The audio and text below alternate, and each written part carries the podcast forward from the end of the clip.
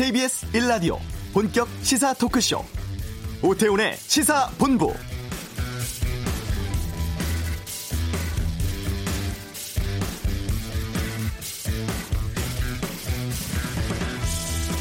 네, 오늘 오전 이란이 미군이 주둔 중인 이라크 공군 기지에 미사일 수십 발을 발사했습니다.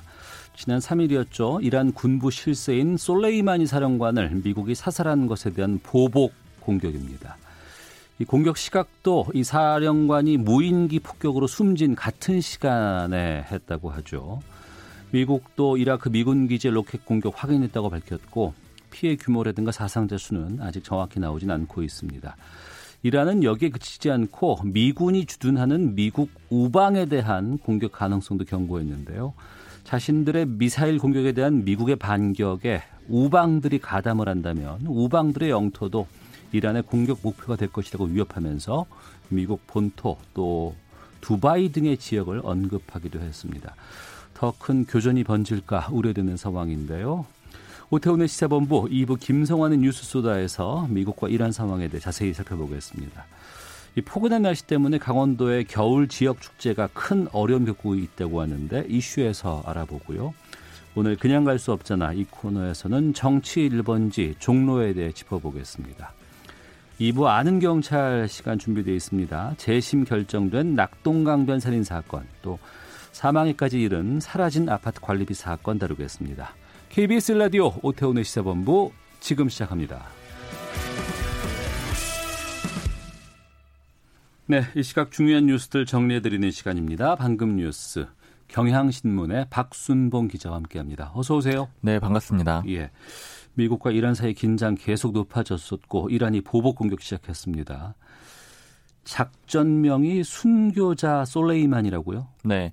이 작전명은 지난 3일에 미국의 드론 공격으로 사망한 가셈 솔레이만이 이란 혁명수비대 쿠두스군 사령관의 이름을 딴 겁니다. 네. 그러니까 작전명에서부터 이게 보복 작전이다 이런 걸 명시를 한 거예요. 이 미국과 이란의 관계는 미국이 테러와의 전쟁을 선포한 이후에 계속해서 나빠졌는데요. 이 테러와의 전쟁은 이 대표적인 게 2011년 알카에다의 지도자인 오사마 빈라덴을 암살했던 게 있었죠. 네. 이후 미국이 이란에 대해서 경제 금융 제재를 하기도 했고요. 이런 과정을 계속 거치면서 관계는 계속 악화가 됐는데 그러다가 지난 3일에 이 술레이마니 사령관을 암살한 게 아주 결정적이었습니다. 그래서 그 갈등이 극단에 이르게 된 거고요. 특히 이 솔레이마니 사령관을 암살한 걸 놓고는 미국에 대해서 비판이 아주 많았어요. 네. 그러니까 왜냐하면 이 솔레이마니 사령관은 그러니까 이란 내 정규군, 특히 이 혁명 수비대라는 게 정예 부대거든요. 정규군 내 어. 정예 부대인데 이란의 정식 사령관을 한마디로 암살을 한 겁니다. 네. 그러니까 결국에는 미국이 반미주의자들 혹은 뭐 자신들의 정적을 암살했다 이런 비판이 쏟아지게 된 거죠. 이 술레이마니 사령관의 장례식이 오늘 새벽에 있었는데 사람들이 너무 많이 모였다 그래요. 그래서 최소 56명이 압살을 하고 200여 명이 다쳤다고 합니다. 음. 그만큼 이란 내에서는 지금 감정이 좋지 않겠죠. 실제로 호세인 살라미 이란 혁명 수비대 총사령관은 이제 장례식에 와서 우리는 적국, 그러니까 미국을 말하는 겁니다. 적국에게 보복을 할 것이다. 우리는 그들이 아끼는 곳을 불바다로 만들겠다. 이렇게 밝히기도 했습니다. 네. 결국 이런 상황이 되면서 양측이 서로 병력을 추가 배치하면서 경고를 주고받고 있던 상황이었거든요. 결국 이란 혁명 수비대가 선제 공격을 했고요. 음. 이란은 미군이 주둔한 이라크 아이나사드 이 공군 기지 등에 이 수십 발을 발사했다고 밝혔는데요. 이 미국 측에서는 13발이다. 이렇게 확인을 했습니다. 네. 이란이 솔레이마니 사령관의 보복 작전을 본격적으로 시작을 하게 된 거죠. 음. 어, 두 국가 간의 갈등이 깊어지고 있는 상황인데 그 이번 그 공격으로 피해 상황 확인된 게 있습니까? 네, 아직까지는 이 집계가 명확하지는 않습니다. 그런데 이제 미 국방부는 이란의 이 공격으로 인해서 미군 피해자는 없는 것으로 잠정적으로 확인이 된다 이렇게 얘기를 했고요. 예. 이 미국 CNN도 미국인 사망자는 아직까지는 확인되지 않았다고 밝혔습니다. 그렇지만 이 추가적으로는 피해 상황이 나올 수도 있는 상황이에요. 또 그러면서 이란은 미국이 이 공격에 대해서 보복을 만약에 해온다면은 이 다음 타겟은 미국 본토 그리고 두바이 등이 될 것이다 이렇게 추가 공격을 예고했습니다. 이 혁명 수비대는 미국이 이번 우리의 미사일 공격에 반격하면 미군 기지가 있는 제3국도 우리 미사일의 표적이 될 것이다. 이렇게 경고를 했습니다. 이 미국 측도 즉각적으로 이 백악관이 긴급 회의를 소집을 했습니다. 네. 미국 국방부는 가능한 모든 조치를 취하겠다 이렇게 예고를 했고요. 미국 CNN이 트럼프 대통령이 오늘 저녁에 대국민 연설을 준비하고 있다라고 보도를 했다가 네. 이 취소됐다라고 다시 정정을 하기도 했거든요. 어. 이 그만큼 급박한 상황을 보여주는 것으로 해석이 됩니다. 이 트럼프 대통령은 이란과 앙숙으로 불리는 사우디 아라브, 아라비아의 국방 차관을 비공개로 만나기도 했거든요. 네. 그러니까 본격적으로 어떻게 대응을 할지 이런 걸 논의하고 있는 상황이라서 더 큰 교전으로 번질 수 있습니다. 네. 미국과 이란 간의 갈등이 역사적으로도 상당히 오래전부터 시작됐다고 하는데 네. 어, 전반적인 내용들을 저희가 2부 각 어, 뉴스 소다 시간에 좀 살펴보도록 하겠습니다. 자유한국당이 인재 영입 발표를 했습니다. 2차라고요? 네. 이게 꽤 오랜만인데요. 한 두 달 전쯤인 10월 말에 공감병 갑질 논란이 있었던 이 박찬주 전 육군대장을 1호 영입 인사다 이렇게 발표를 했다가 한국당이 아주 문매를 맞았었거든요. 네. 뭐 외부에서 비판하는 것은 물론이었고요. 당내에서도 영입을 주도한 황교안 대표를 비판하는 목소리가 많아서 리더십 자체가 흔들린다 이런 얘기들이 있었어요. 그래서 황 대표는 당시에 이 보수 통합을 하겠다 이렇게 주장을 하면서 회피책을 써서 이 인사 영입 문제는 조금 유야무야 됐었거든요. 음. 이제 그런 일이 있은 다음에 약 두 달이 넘는 시간 동안에 한국당은 인재 영입 발표를 전혀 하지 않았습니다. 이게 꽤 조심스러웠던 걸로 보이고요. 그러다가 오늘 2차 인사 영입이 나온 거예요. 네. 이 조금 전인 오전에 황 대표가 주관을 해서 국회에서 환영식을 했는데 두 사람의 이 인재를 영입을 했습니다. 인사를 영입을 했습니다. 이 탈북자 인권운동가 지성호 씨 그리고 체육계 미투 1호로 알려진 이 전 테니스 선수 김은희 씨인데요. 네. 이 지성호 씨는 원래는 북한 주민이었는데 석탄을 훔치려고 하다가 배고픔 때문에 탈진을 해서 철로에서 쓰러졌는데 이 사고로 다리를 잃었다 그래요. 그래서 이후에 탈북을 하게 됐고 음. 이 사람이 좀 알려지게 된 건 2018년에 트럼프 대통령의 의회 국정연설이 있었는데 여기에 참여를 하게 됐어요. 그래서 네. 당시 트럼프 대통령이 섬뜩한 북한 정권에 대한 또 한 명의 목격자다 이렇게 소개를 했습니다. 그러니까 지 씨가 이 목발을 위로 들어올리니까 이 박수를 받으면서 이 주목을 받았죠. 음. 이 김은희 씨는 초등학교 시절에 코치로부터 성폭행을 당한 사실을 2018년에 알렸어요 공개적으로. 그래서 체육계의 미투 1호로 불리는 인물입니다. 이후에 체육계 미투 운동이 활발히 이뤄졌다 이런 평가를 받고 있습니다. 이 한국당은 향후에 20여 명의 인사를 추가로 이 영입할 계획을 발표할 겁니다. 네. 오늘 정세균 국무총리 후보자 인사청문회 둘째 날인데 오전에 뭐 상황 좀 정리해 주시죠. 네. 일단 어제의 문제가 됐던 것들이 조금 이어졌는데요. 네. 어제 초점은 삼권 분립 위반이었습니다. 거기에 대해서 어제 정세균 후보자는 뭐 한 번 국회의장이면 영원히 국회의장이냐 뭐 이렇게 반문을 하면서 전직이기 때문에 괜찮다라고 주장을 했었고요. 또 한국당에서는 출처 불명의 재산이 증식됐다라고 주장을 했었어요. 네. 예, 예를 들자면 2014년에 정 후보자의 수입이 이 수입보다 지출이 2,700만 원이 많았는데 재산은 3,800만 원 늘었다는 겁니다. 음. 2016년에도 마찬가지로 이 수입이 적었는데도 재산이 5,400만 원 늘었다는 건데 여기에 대해서 정 후보자가 2014년 15년에 두 자녀가 결 혼, 을 했는데 음. 그 축의금으로 각각 1억 5천만 원 그러니까 총 3억 원이 들어와서 그 비용으로 충당을 했다라고 했어요. 그러니까 또 야당에서는 음, 거기에 대해서는 세금을 냈느냐 네. 이렇게 하면서 또 논란이 됐고요. 이 오늘 청문회는 어제 이어지기 때문에 이와 같은 얘기들이 다시 주고받으면서 또 자료를 내라 이런 얘기들이 있었고요. 특히 증인과 참고인이 오늘은 출석을 할 예정입니다. 어제는 합의가 안 돼서 증인 없이 청문회가 진행이 됐거든요. 네. 사실 여태까지는 조금 맹탕 청문회다 이런 비판들이 많은데 음. 만약에 오늘 증인과 참고인이 출석하면서 좀 상황이 달라질지 이런 것들이 관건입니다. 네. 어, 2019년 삼성전자 영업이익 발표됐다고요? 네. 이 작년 매출액이 4년 만에 최저치로 나왔습니다. 근데 그렇다고 아주 최악의 상황으로 볼 필요는 없는 게요. 예. 이 작년 4분기 기준으로는 좀 시장 예상보다 영업이익이 올랐고요. 음. 그리고 하락세가 아니라 회복세로 이어졌습니다. 좀 자세히 설명을 드리면 이 반도체 시장 자체가 안 좋아서 삼성전자의 영업이익이 계속 악화되고 있었잖아요. 네. 근데 작년에 영업이익은 27조 7천억 원으로 전년보다 52.9% 급감했습니다. 어. 그러니까 여기까지 말씀드리면 굉장히 그 실망할 수 있는데 안 좋은 성적이네요. 네. 그, 그런데 이제 4분기 실적만 보면요. 영업이익이 7조 1천억 원인데 음. 1분기, 2분기 그러니까 2019년 1분기, 2분기는 6조 원대였거든요. 네. 그러니까 추이를 보자면 회복세이기 때문에 음. 그렇게 최악의 상황은 아니라는 평가가 나오고 있습니다. 알겠습니다. 방금 뉴스 마치겠습니다. 경향신문 박순봉 기자와 함께했습니다. 고맙습니다. 감사합니다. 네. 이어서 이 시각 교통 상황 살펴보겠습니다. 교통정보센터의 공인혜 리포터입니다. 네, 시각 교통정보입니다. 점심을 앞둔 나른한 시간이지만 여전히 날이 흐립니다. 작업 구간 늘고 있는 만큼 저조등 켜시고 교통안전에 각별히 유의해 주셔야겠습니다. 경부고속도로 서울 방향 회덕 분기점 호난지선 진출로에서 장애물을 처리하고 있다는 소식이고요. 충청권인 천안에서 안성 사이로는 차로를 교대하며 도로 보수 작업을 하고 있어서 주의하셔야겠습니다. 이후 서울시 구간인 양재에서 반포 쪽으로 반대 부산 방향도 한남에서 서초 사이로 속도가 떨어집니다. 남북권으로는 남해고속도로 순천 쪽 창원 1터널에서 함안 2터널 사이로 정체고요. 남해고속도로 제1지선 함안 방향 마산 요금소 부근 2차로의 작업 때문에 뒤로 2km 구간 영향을 받고 있습니다. 서울 시내는 올림픽대로 공항 쪽이고요. 한강대교 지난 4차로가 작업 차량으로 막혀 있어서 뒤쪽으로 밀리고 있습니다. KBS 교통정보센터였습니다.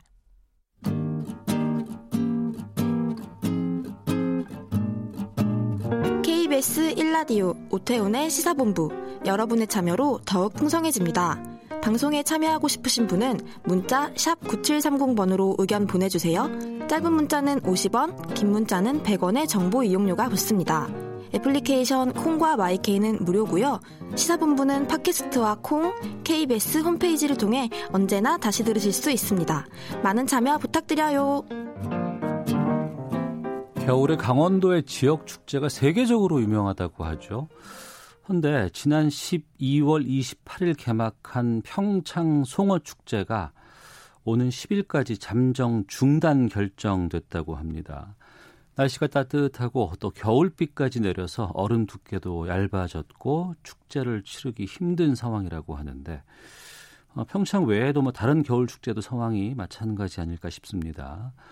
겨울 축제 당면한 문제 또 대안은 없을지 살펴보겠습니다. 강원연구원의 유영심 박사를 연결하겠습니다.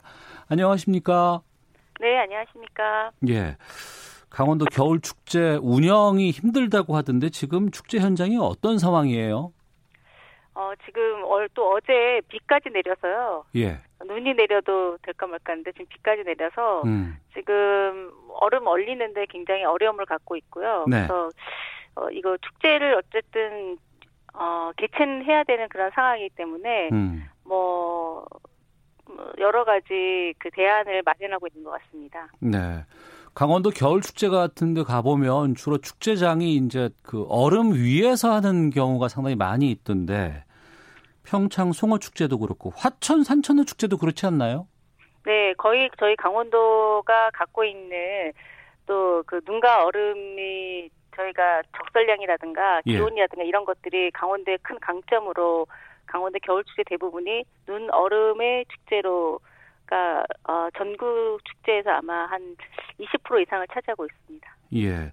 관람객이 그러면은 예년과 비교해서 지금 많이 준 상황이겠네요. 어, 아마 지금 축제를 개최를 해서 연기한 상태이기 때문에 그런 축제들은 관람객이 많이 줄어 어, 줄었다고 볼 수가 있겠는데, 네. 근데 또 저희가 또 완전히 또 부정적으로 보지 않는 것들이 뭐냐면 네. 저희가 2015년하고 16년, 2017년에도 이런 현상들이 있었거든요. 어. 갑작스런 강수로 인해서 1월 축제들이 굉장히 어려움을 겪었던 예. 그런 사례가 있었습니다. 예. 그럴 때 저희가 그때 통계 자료를 보니까 어, 산천어 축제를 비롯해서 대, 태백산 눈축제라든가 홍천강 꽁꽁축제는 전년에 비해서 오히려 방문객이 증가한 것들을 또 볼 수가 있었거든요. 어. 예, 아무래도 이것이 겨울에 그 방학이 길잖아요. 예. 그러니까 딱히 겨울에 아이들 가족 단위로 다닐 수 있는 곳이 음. 그게 많지 않기 때문에 네. 어, 크게 그렇게 관람객에게 큰 영향을 주지는 않았던 것 같습니다. 어, 날씨가 좀 포근하고 그러면은 어, 축제 현장을 찾는 데는 도움이 될 수는 있겠군요. 그렇죠. 축제 현장에 그래서 이 겨울 축제 겨울에 사, 실 진짜 겨울에는 갈 데가 마땅치가 않은데 어. 이렇게 또 겨울에 눈과 얼음을 또 접할 수 있는 네. 그런 겨울 축제가 강원도의 큰 메리트였던 거죠. 네. 근데 보도에 보면은 지금 뭐 축제가 거의 뭐 파행이다, 뭐 물이 넘쳐난다더라, 뭐 이런 여러 가지 좀 불편한 기사들도 많이 나오고 있는 상황이거든요. 근데 어쨌든 지금 현재 전 세계적으로 예. 어, 기후 온난화로 인해서 매년마다 그 온도가 기온이 상승하고 있는 추세거든요. 네. 뭐 그런 것들을 볼때 음. 지금 현재 이런 또 한번더 2018년에 한 번 겪었기 때문에 네. 축제를 아마 어, 기획하고 하는 데 있어서 어느 정도의 대안은 조금은 가지고 출발하지 않았나 싶습니다. 그럼 대안이라고 하면 아무래도 겨울 축제 하면은 뭐 얼음 낚시를 한다거나 뭐 송어를 잡는다거나 이런 것을 해야 되는데 날씨가 풀려버리면 얼음은 녹아버릴 것이고 그러면 그걸 네네. 다른 쪽으로 어떤 대안들이 좀 있을 수 있습니까? 네, 뭐, 뭐 전에 하, 지금 홍천 같은 경우도 부교를 또 활용해서 예. 어 이제 그 간이 부교를 두고서 거기서 낚시를 할 수 있는 방안을 마련하고 있다든가 예. 또 하나는 또 송, 송어 축제 같은 경우에는 그 사, 사실 그 실외에서 겨울철에 음. 아이들 데리고 그 축제를 즐기기가 그렇게 쉽지가 않거든요. 추위 때문에. 네. 그래서 어, 몇 년 전부터 송, 송어 축제 같은 경우에는 실내 낚시터를 만들었어요. 아이들을 위한. 네. 그런 것들도 아마 이런 상황에 대해서 어느 정도 대비를 위해서 만든 프로그램이 아닌가 싶습니다. 아, 그럼 야외에 사는 게 아니고 실내에 가서 뭐 낚시를 한다거나 뭐 이런 걸로 대처를 하겠다는 뜻인가요? 그렇죠. 이제 그 저희가 그 계속 그 자연 중심형 축제잖아요. 강원도가 대부분에. 네. 그러다 보니까 이런 뭐 여름도 마찬가지지만 겨울도 음. 이런 현상들이 기후 변화에 따라서 이런 현상들이 계속 어, 나타날 것 같아요. 그래서 대부분의 이제 축제들이 네. 이제 그런 강변이나 이런 그 중심에서 시내 상권으로 좀 들어오는 음. 그런 축제를 조금 대안을 마련하려 콘텐츠를 좀 프로그램이나 콘텐츠를 좀 확장시키려는 노력은 좀 보여지고 있습니다. 그, 그 부분인데 앞서 말씀하신 것처럼 저희도 네. 생각했을 때 강원도의 겨울 축제 하면 얼음 위에 사람들이 바글바글하게 막 이렇게 뭐 잡고 막 이런 것들로 사진들을 많이 보거든요. 그러니까 얼음 낚시 위주로만 좀 가다 보니까 좀 획일적이고 일률적이다라는 좀 시각이 있습니다. 좀 지역 특색에 맞는 다양한 축제 기획도 좀 필요한 시점이 아닌가 싶거든요.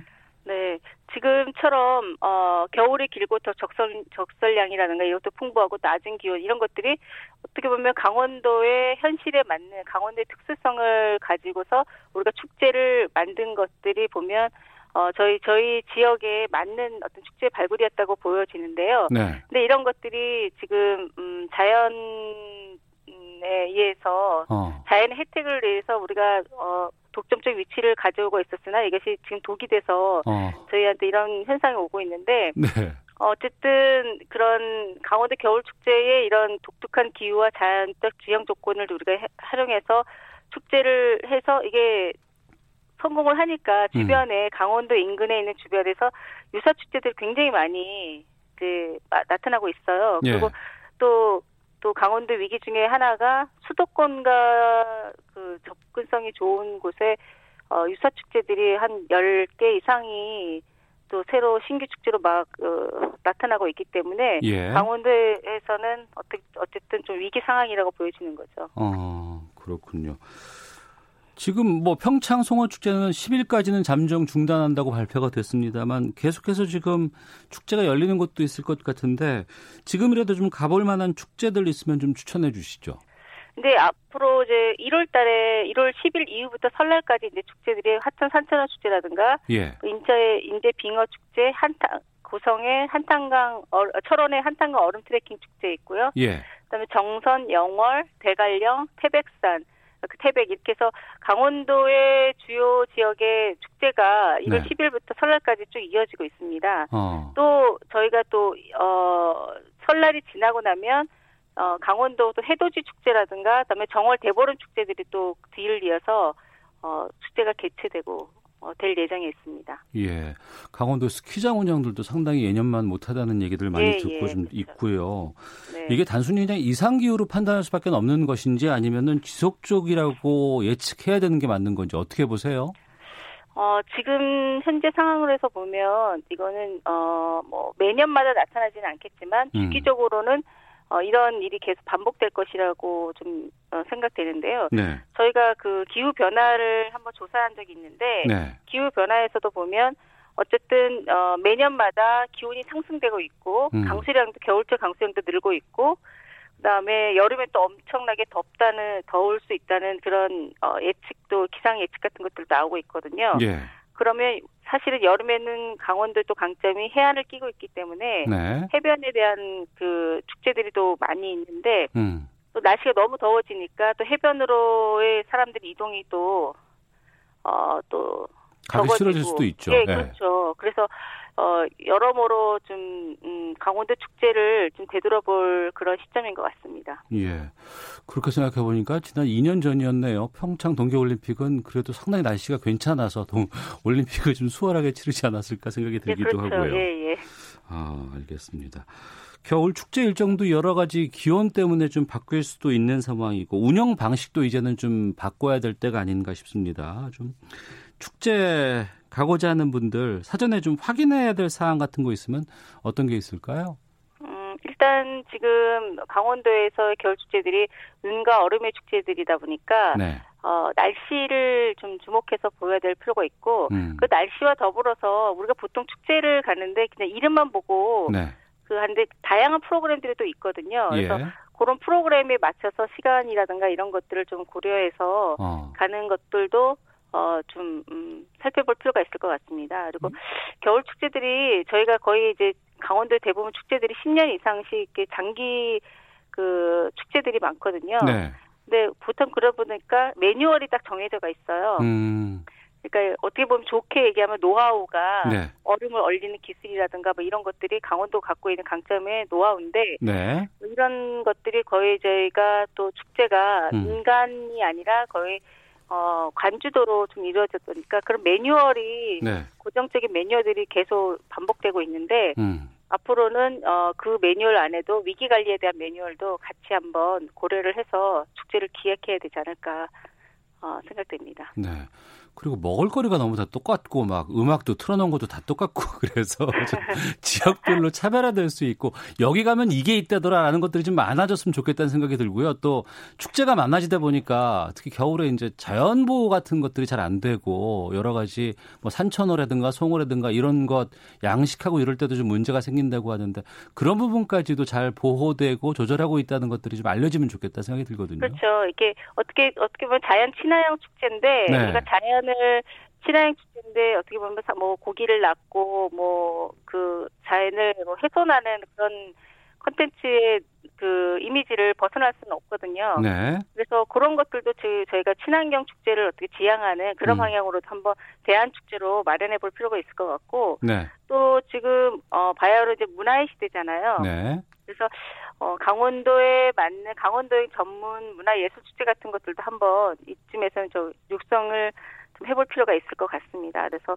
지역에 있는 문화와 지역에 있는 어, 사람들이 그런 어, 같이 융화돼서 지역 전체가 축제장이 될 수 있게끔 하는 그런 부분들도 한번 고려를 해볼 필요가 있어요. 왜냐하면 이런 겨울 축제들이 그 한 장소에서 일정 시간 이후에 다 떠나버리잖아요. 예. 그러니까 체류가 될 수 없는 또 한계점도 가지고 있고 음. 그렇다 보니까 우리가 체류형 관광에 대한 부분들이 계속적으로 어, 이슈가 돼서 나오는데 그걸 네. 못하는 거 이 중에 하나가 너무 그 축제장 한 장소에만 그 국한되어서 그러니까요. 바라보는 게 아닌가 싶습니다. 그래서 지역으로 지역 곳곳이 축제 기간일 때 사실 어, 기초단체 차원에서는 축제가 굉장히 큰 지역 행사거든요. 그리고 수입원이기도 하고요. 그렇죠. 그러면 지역민들이 각각 축제의 일원이 돼서 축제의 음. 구성원들이 돼서 지역 전체가 어, 참여할 수 있는 구도로 해서 우리가 어, 강변에서 지상으로 좀 이렇게 어, 이동 동서를 좀 바꿔줄 알겠습니다. 필요가 있을 것 같습니다. 네, 말씀 잘 들었습니다. 강원연구원의 유영신 박사와 함께했습니다. 고맙습니다. 네, 감사합니다. 헤드라인 뉴스입니다. 청와대는 현재 이란 상황과 관련해 현재 상황에 대해 시시각각 보고를 받고 있으며 상황을 예의주시하고 있다고 밝혔습니다. 이라크 주둔 미군 기지에 대한 이란의 공격으로 미 군용기 여러 대가 파괴됐다고 러시아 관영 타스 통신이 범아랍권 뉴스 채널 알 하다스 TV 보도를 인용해 전했습니다. 도널드 트럼프 미 대통령은 이란의 이라크 미군 기지 공격과 관련해 모든 것이 괜찮다며 내일 아침 성명을 발표하겠다고 트위터를 통해 밝혔습니다. 이란 혁명 수비대가 오늘 새벽 이라크 주둔 미군 기지에 탄도미사일을 발사하면서 미국의 우방에 대해 강력히 경고했습니다. 아시아 주요국 증시가 이란의 이라크 내 미군 기지 공격 소식에 일제히 하락세를 보이고 있습니다. 국제 유가와 금값은 급등했습니다. 이런 사태와 관련해 한국은행이 오늘 오후 긴급회의를 엽니다. 한편 중동 상황과 관련해 홍남기 경제부총리는 이런 사태가 외환 주식시장의 변동성 확대에 직접 영향을 끼쳤다고 판단하기는 이르다고 말했습니다. 지금까지 라디오 정보센터 조진주였습니다. 안녕하세요. 라디오 청취율 조사 중입니다. 예, 안녕하세요. Iron Dragon 김흥수. 김흥수 씨, 12시 20분 오태훈의 시사본부 많이 들으시나요? 아주 아주 잘 듣고 있습니다. 돌리다가 97.3이 딱 잡힌 거예요. 근데 내용이 저하고 주파수가 맞았어요. 채널 고정. 오태훈의 시사본부 이번 청취율 얼마로 예상하십니까? 묻고 더블로가 본격 시사 토크쇼 오태훈의 시사본부 청취율 조사 기간만 되면 이렇게 새롭게 로고들이 좀 쏟아지는 것 같습니다. 저 처음 들었는데. 자, 종로는 내가 접수한다. 영화 장군의 아들에 나오는 대사인데요. 2020년에도 이런 말이 공공연히 나오고 있는 상황입니다. 정치 1번지로 불리는 종로 지역구, 뭐 이낙연 총리, 황교안 자유한국당 대표가 격돌할 것인가 여기에 대해서 지금 후끈 달아오르는 상황이기도 하고요. 오늘 그냥 갈 수 없잖아. 왜 종로는 항상 늘 정치 1번지인가? 이러한 의문을 해소해 보는 시간으로 갖겠습니다. 이종근 시세평론가 나오셨습니다. 어서 오십시오. 네, 안녕하십니까. 이종근입니다. 예. 종로가 왜 정치 1번지예요, 근데? 이게 조선시대부터 그랬다 그러면은, 어, 오버한다라고 그러실 거죠.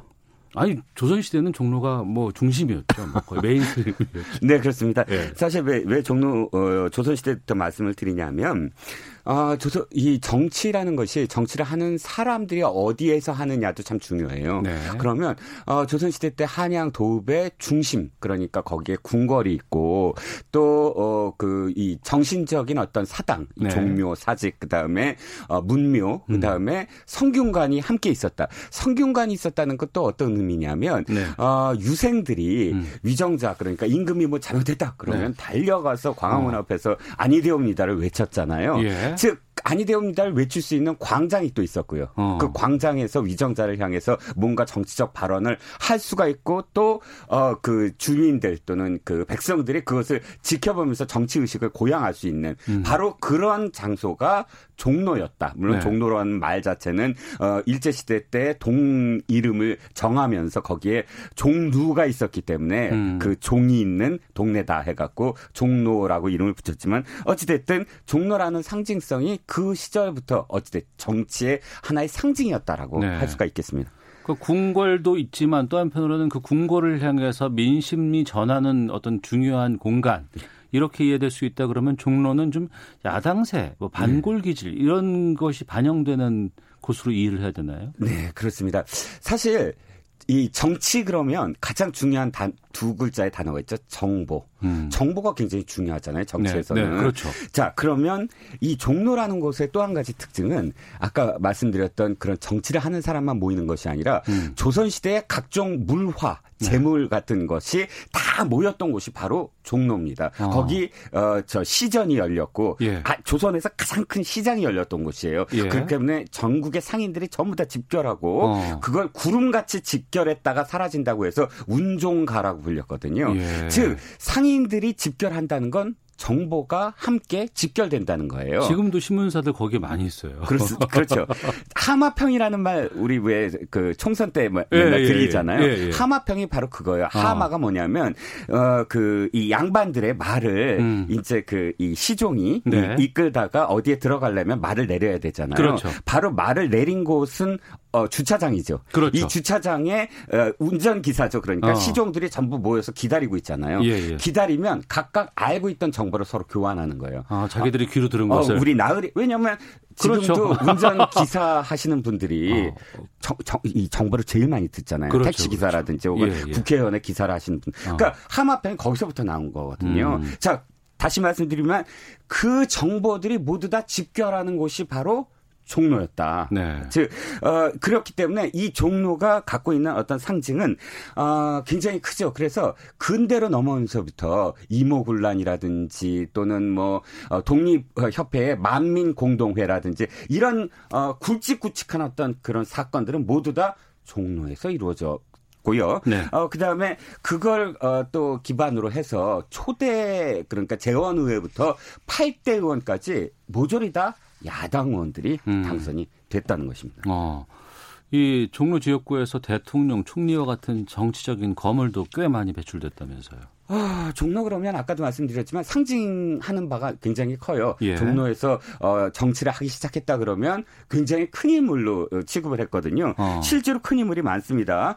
아, 윤보선 대통령, 이 공화국의 대통령이었죠. 윤보선, 노무현, 이명박 대통령 3대 3명의 대통령이 바로 어, 종로구 국회의원 출신이고요. 예. 그 다음에 이번에 청문회를 통과하게 된다면 예. 총리도 두 분 나오시게 돼요. 정세균 어. 총리, 장면 총리, 부총리 부총리는 장기영 한국일보를 창립하신 분 창설하신 장기영 부총리. 음. 그다음에 헌법을 우리나라 헌법을 거의 만드셨다고 할 수 있죠 유준호 박사. 네. 그리고 여성 정치인의 하나의 상징이 되시는 분이죠 독립운동가이시기도 하고 박순천 의원 그리고 김을동 의원의 부친인 김두한 아까 왜 그 장군의 아들의 주인공이죠 어. 김두한 의원 또 교육부 장관 민관식 의원 또 국정원장이시고 또 독립운동가의 어, 손자이신 이종찬 어, 의원 의원 또 아버지와 아들 정치인이시죠. 어, 정일영 의원과 정대철 의원 음. 이쯤에서 끊어주시죠. 더 많은데 네, 그만해 주세요. 예, 예. 시간이 시간이 좀 허락되지 않을 것 같군요. 예. 예.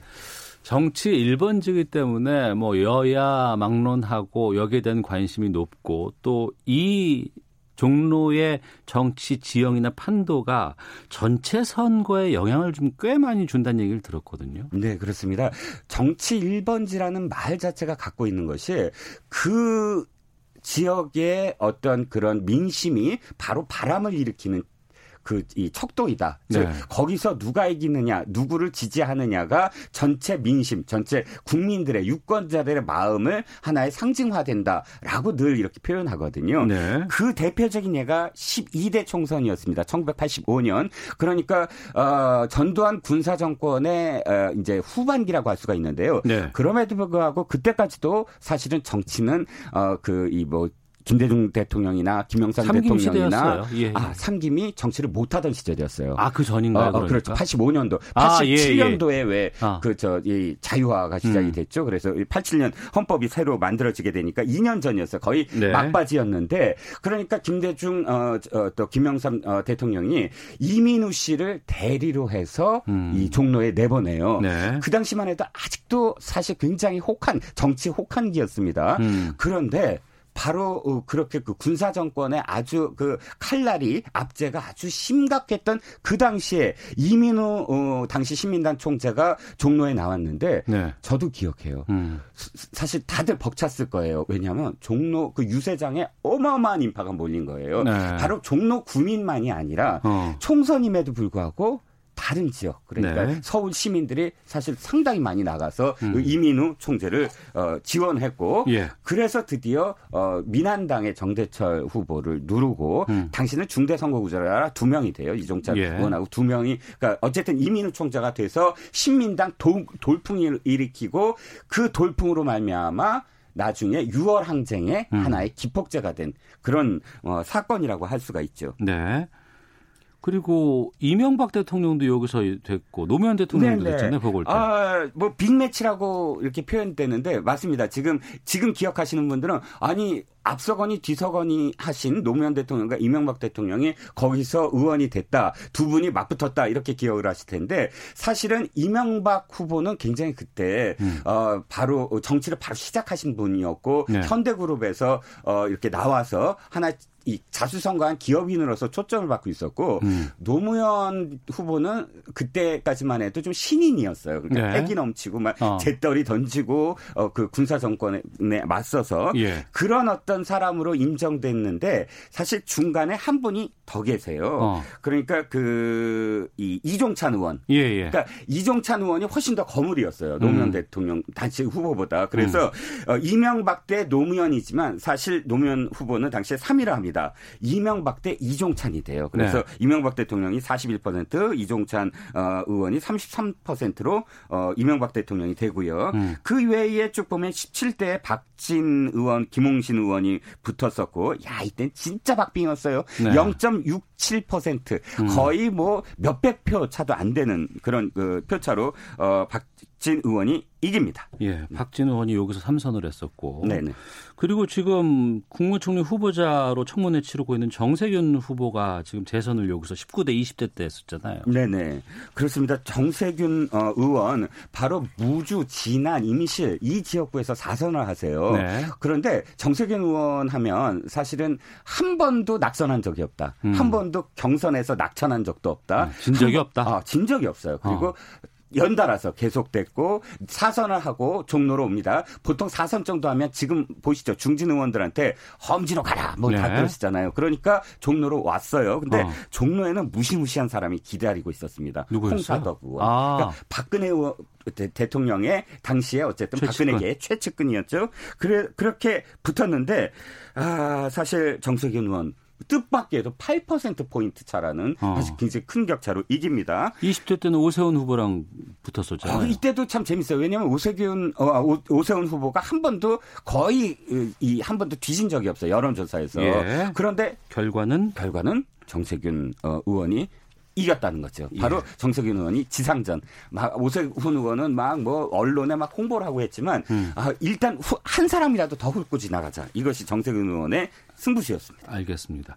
그러면 이번에 이낙연 전 총리와 황교안 대표의 대결은 어떻게 전망하세요? 짧게 부탁드리겠습니다. 아, 양쪽 다 사실 차기 대권 후보이기 때문에 네. 맞붙을 가능성이 전 적다고 봅니다. 음. 왜냐하면 아직 2년 반에 어떤 어, 상황을 또 될지 여기서 진검승부하기는 쉽지 않다. 어, 그렇죠. 약 두 분 다 사실 다른 쪽을 아마 생각을 하고 계실 거라고 저는 믿습니다. 알겠습니다. 이중근의 그냥 갈 수 없잖아. 종로는 왜 정치 1번지인가라는 주제로 말씀 나눠봤습니다. 고맙습니다. 네, 감사합니다. 우크라이나 여객기가 이란 테헤란 부근에서 추락했다고 하는 속보가 들어오고 있는데요. 이게 기체 결함 때문인 건지 아니면은 여러 가지 공격 때문인 건지는 좀 잠시 뒤에 좀 지켜보도록 하겠습니다. 1부 마치겠습니다. 잠시 후 2부에서 아는 경찰로 돌아오겠습니다.